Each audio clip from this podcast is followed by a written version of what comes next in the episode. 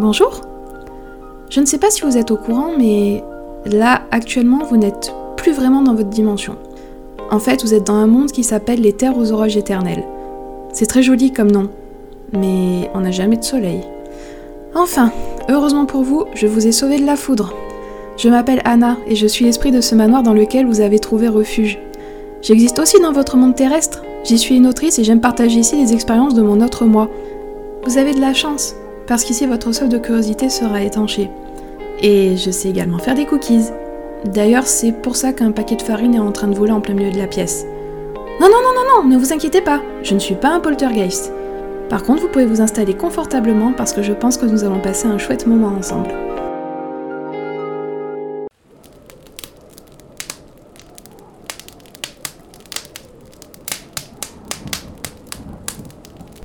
Je vous souhaite la bienvenue dans le boudoir, cette magnifique pièce rouge avec un bric-à-brac assez impressionnant. Aujourd'hui, nous allons parler édition, et plus particulièrement de ce qu'il y a entre ce que les gens imaginent et la réalité. Nous allons effectivement un peu survoler cet univers qui mérite d'être creusé en profondeur, mais ne vous inquiétez pas, à d'autres occasions nous pourrons en reparler. En attendant, je vous invite à vous installer dans un siège. Oui, celui au fond de la pièce, à côté du sarcophage. Non, non, ne touchez pas le sarcophage. Il y a une momie à l'intérieur. Et elle jette des malédictions. Vous êtes bien installé C'est parfait. Je tiens à vous rappeler que mon autre moi est autrice dans votre dimension. Même si ici je ne suis qu'une voix, je peux tout à fait bien vous parler de ce milieu que mon autre moi a fréquenté et connu. En effet, elle a été publiée en petite maison et grosse maison avant de se tourner vers l'auto-édition. Alors, à quoi rêve-t-on lorsqu'on nous dit édition? Pour la plupart des gens, être édité, ça rime avec être forcément disponible en librairie. Ça rime aussi avec jolie couverture, promotion de dingue, et bien sûr l'auteur qui touche un maximum sur son livre, puisqu'après tout c'est lui qui l'a écrit. Mais en fait, les choses ne se passent pas tout à fait comme ça. Lorsque mon autre moi a voulu se faire éditer, elle imaginait qu'elle enverrait son manuscrit et que l'éditeur se dirait euh, tiens je le prends parce que c'est exactement ce qui colle à ma ligne éditoriale, c'est exactement ce que je veux publier à cet instant et qu'il n'y aurait que quelques corrections orthographiques. En fait la réalité est bien différente puisque les éditeurs acceptent parfois des manuscrits qui doivent subir d'énormes transformations. Ainsi, il y a des auteurs qui se retrouvent à devoir réécrire leur livre, purement et simplement, ou bien à devoir réécrire des chapitres, à devoir modifier des choses telles que les prénoms, des événements et autres. Oui, l'éditeur peut vous demander de modifier vos prénoms. Il en a tout à fait le droit, puisque lorsque vous signez le contrat, vous lui cédez vos droits. Donc votre œuvre devient son œuvre, son produit marketing à vendre absolument. Je sais que dit comme ça, ça fait très... Euh, les éditeurs sont tous des requins qui cherchent à s'enrichir. Ce n'est pas le cas. Le but d'un éditeur, c'est de sortir un livre et d'en tirer un maximum de bénéfices. Tout aussi noble soit-il, le livre reste un commerce. C'est comme ça. Ainsi, dans la réalité, l'éditeur va vous poser des corrections, ou plutôt il va vous les imposer en fait. Vous pouvez parfois dialoguer avec l'éditeur sur un changement de prénom, sur un changement de scène, ou sur un chapitre que vous devez réécrire et où l'idée de l'éditeur ne vous convient pas forcément. Ce n'est pas impossible. Il faut aussi se dire que les maisons d'édition ne sont pas forcément toutes grandes et disponibles en librairie. En effet, il y a de plus en plus de maisons d'édition qui sont disponibles à la commande. À la commande, qu'est-ce que ça veut dire? Ça veut dire que si un client veut se procurer votre livre, ou il l'achète en ligne, ou bien il se rend dans son enseigne préférée et le commande. Le livre sera alors disponible sous 3 jours et il devra venir le récupérer à la librairie. C'est un système qui, de nos jours, avec euh, des plateformes de vente dans votre univers, peut paraître un peu archaïque. D'ailleurs, beaucoup de clients passent de plus en plus par des plateformes telles que Amazon, Fnac et autres. Cependant, ce n'est pas parce qu'une maison d'édition est petite qu'elle est forcément mauvaise, et ce n'est pas parce qu'une maison d'édition est grande qu'elle est forcément bien sous tout rapport. Il faut bien garder ça à l'esprit, et j'y reviendrai bien entendu dans de prochains entretiens. En attendant, pour ce qui est du rêve à la réalité, il y a aussi le titre. Le titre que vous avez donné à votre bébé, à votre manuscrit. Et arrêtez de trifouiller ce sarcophage. Merci. Donc, je disais, oui, il y a le titre. Le titre peut être conservé dans certains cas, comme l'éditeur peut vous le changer. Et la couverture, ce n'est pas votre choix. Enfin si, non. Euh, comment dire? En fait, il y a des maisons d'édition qui vont vous proposer de donner des idées, des pistes, des choses que vous envisagez pour la couverture. il faut oublier le fait que vous aurez un contrôle total sur la couverture. Je sais que des maisons d'édition permettent à leurs auteurs de choisir leur couverture, mais ce n'est pas forcément la meilleure des solutions. Pourquoi? Parce que la couverture est un outil marketing, c'est ce qui va faire vendre votre livre. Donc la couverture doit être réfléchie par des gens qui connaissent le marché du livre, qui connaissent ses tendances et qui mettront le plus en avant possible votre récit. En termes de modification par rapport au récit et ce qu'on retrouve sur la couverture, il y a en ce moment une terrible mode, celle du whitewashing. C'est-à-dire que votre personnage sera noir dans le récit et sera blanc sur la couverture. C'est tout à fait condamnable, je suis absolument contre, mais malheureusement des auteurs se voient imposer ce genre de couverture. Il y a aussi le résumé. Le résumé, souvent on imagine que c'est notre rôle de le faire et d'ailleurs beaucoup de petits éditeurs demandent à leurs auteurs de faire leur propre résumé.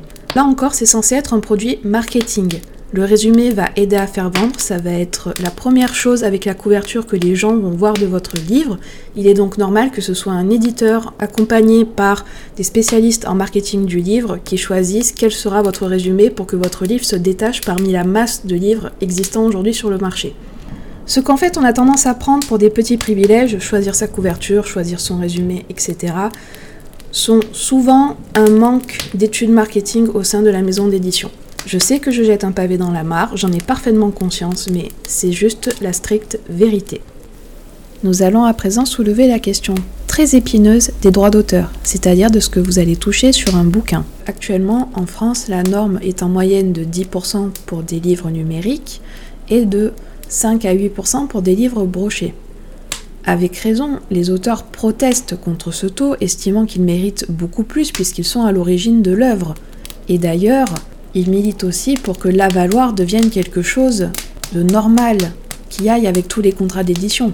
Qu'est-ce qu'un avaloir? Un avaloir, c'est tout simplement une avance sur vos droits d'auteur que va vous donner l'éditeur au moment où vous signez votre contrat. C'est en quelque sorte une garantie pour l'auteur d'être quand même rémunéré pour ce qu'il a écrit si jamais son livre ne se vend pas. Même si l'éditeur, et je parle bien des maisons à compte d'éditeurs, prennent en charge absolument tout ce qu'il y a autour du livre, je pense, et c'est un avis très personnel, que la rémunération peut s'organiser tout à fait autrement dans le milieu de l'édition, permettant ainsi aux éditeurs de verser plus à leurs auteurs. Ce qui compte quand vous signez avec un éditeur, c'est de ne pas se sentir floué. Si les taux vous conviennent, c'est parfait. Sinon, tentez de les renégocier à la hausse. Il ne faut pas avoir peur de négocier avec les éditeurs.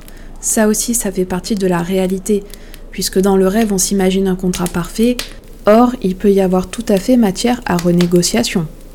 Il y a aussi la question de la promotion, de la publicité, puisque nous attendons forcément d'une maison d'édition qu'elle fasse son maximum pour vendre notre livre. Après tout, c'est bien pour ça que nous lui avons confié notre bébé.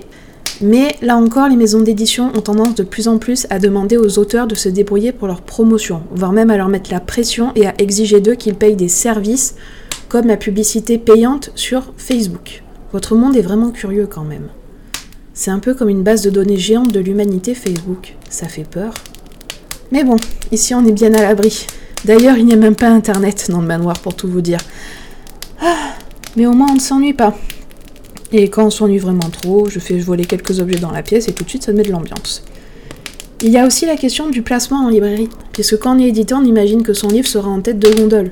Alors que comme je vous l'ai expliqué, parfois il est simplement disponible à la demande, et ce n'est pas parce que vous êtes publié par une grosse maison que vous serez forcément mis en avant. C'est important de le savoir aussi.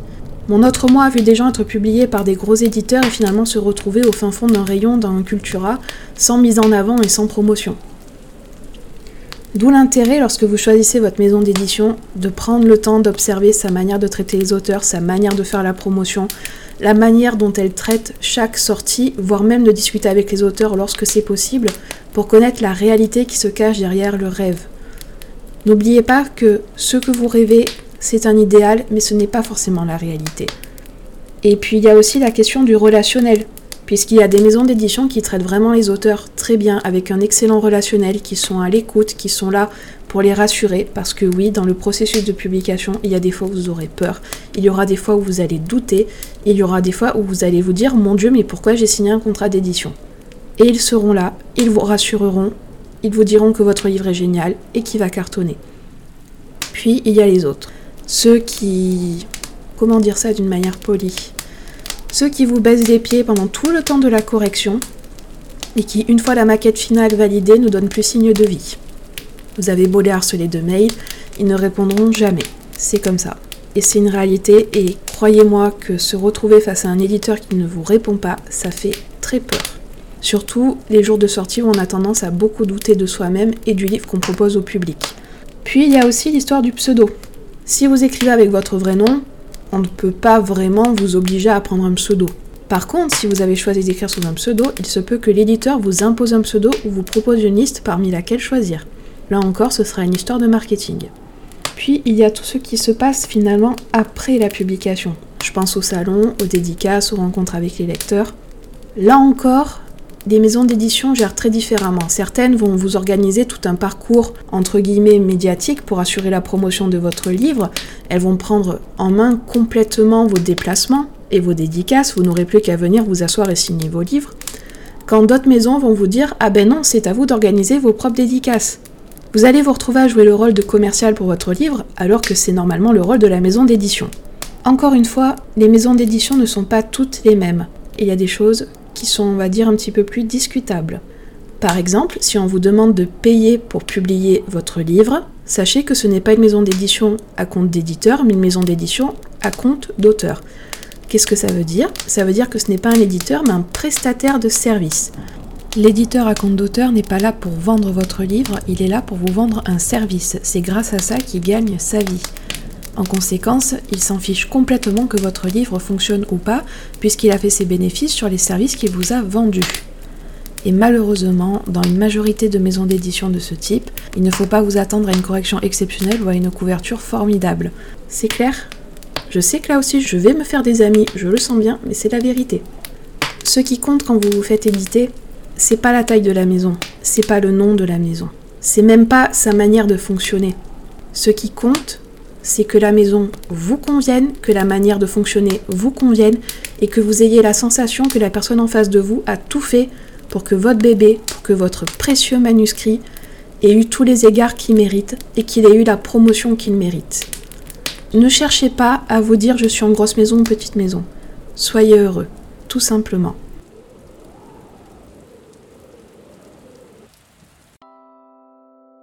Quel délicieux moment votre compagnie. Je ne m'étais pas amusée comme ça depuis longtemps. À présent, je vous invite à regagner la chambre d'amis. Si vous le souhaitez, je peux vous indiquer comment vous y rendre en éclairant les lumières sur votre chemin.